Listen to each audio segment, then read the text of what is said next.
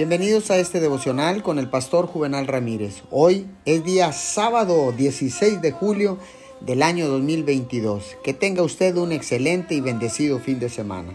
La palabra dice en Juan 11:40. Jesús le dijo, ¿no te he dicho que si crees verás la gloria de Dios? Continuando con la historia de María y Marta, en un principio ellas estuvieron decepcionadas porque Jesús no había llegado a tiempo para sanar a Lázaro y sus oraciones no fueron respondidas del modo en que ellas querían.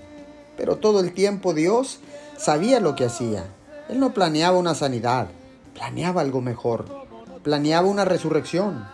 Solamente porque usted haya creído y no funcionó a su manera o según su calendario, no significa que haya terminado.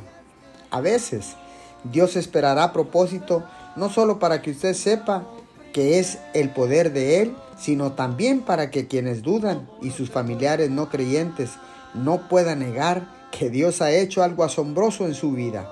Dios está planeando algo mejor. Usted creyó y no recibió la promoción. Usted creyó y no calificó para la nueva casa. Siga creyendo. Dios tiene algo mejor para usted.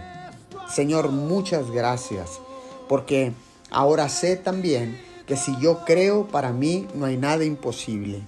Y que si yo creo, tu gloria podrá ser vista sobre mi cabeza, sobre mi casa, sobre mi familia, sobre mi trabajo, sobre mi negocio. En el nombre de Jesús. Amén y amén.